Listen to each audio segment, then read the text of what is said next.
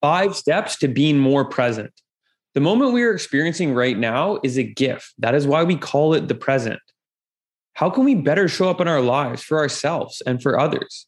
It's easier said than done because we often dwell on the past or we're worried about the future. When we understand how to live in the moment, we can maximize our results for any given pursuit by using our mental stamina over our physical stamina.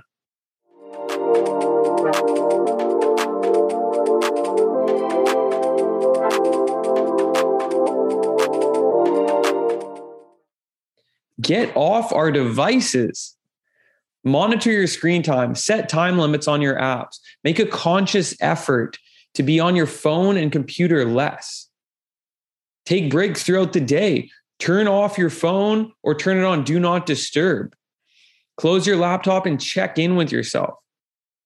Ask yourself, what are your priorities? How are you feeling? Listen to your body.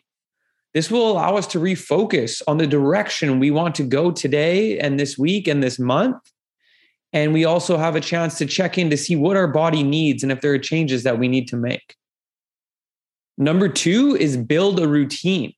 When we can find rhythm and consistency in our days, we have the opportunity to strengthen our mental health. It helps us avoid decision fatigue as we already have non negotiables set up that we know we do at certain times because it's part of our routine. This allows us to be more present in everything that we do not letting our mind wander. Oh, should I go get lunch next? Oh, should I go do this next? We already know because it's part of our routine. And before we go to number three, a quick word from our sponsors. You guessed it, Purpose Smoothie Co. We are super excited to announce that we have officially launched our meal prep program called Prep with Purpose. We have brought in Chef Benedict Lim, aka Cooking with Ben, who has over 16 years of private dining experience as well as menu consulting. He has curated three new bowls for us to put on your doorstep every Monday night. We are delivering to eight cities in the lower mainland. Head to our website, purposesmoothieco.com, enter the promo code podcast in capital letters for 10% off your Prep with Purpose package. We essentially want to make this as easy as possible for you to be energized, charged up, so that you can live your life with purpose. Number three is feel your feelings. This is one I've really tried to work on the past couple of years. I'm naturally pretty quick to override a problem or an issue with gratitude because I have a lot of it. But I've learned that it's okay to feel sad. It's okay to feel tired. These are normal feelings. Try to be present in these moments and ask yourself what is our body telling us? What is our heart telling us? What is our mind telling us? And then when you're feeling better, you could look back and reflect and say, is this something that I can improve? Or is this something that I need to feel and I need to go through and it's going to heal with time? Allow yourself to feel those feelings. Number four is listen without intending to respond. Try your best to focus just on listening. Put your damn phone away, face the person with good body language, make eye contact, it's natural to be thinking about how we're going to respond or what we're going to respond with when somebody is talking. But try to slow down and fully listen to them. There's no race to respond. Validate the other person's experience. Ask questions, dive deeper. Show them that you truly care about them by being fully present for them.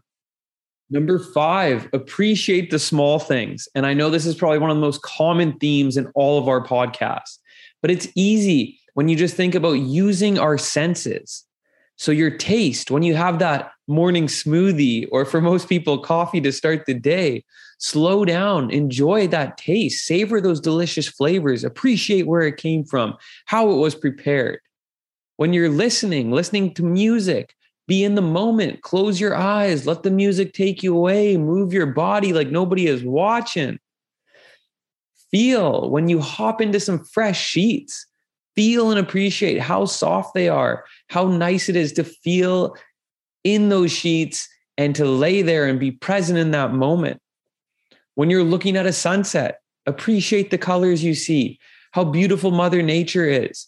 It doesn't matter how crazy the day was, be present in that beautiful sunset right in front of your eyes and appreciate that there is at least some beauty in every single day we have on earth. I'm going to close with some lessons from my favorite book of all time, number one on my charts Stillness is the Key by Ryan Holiday.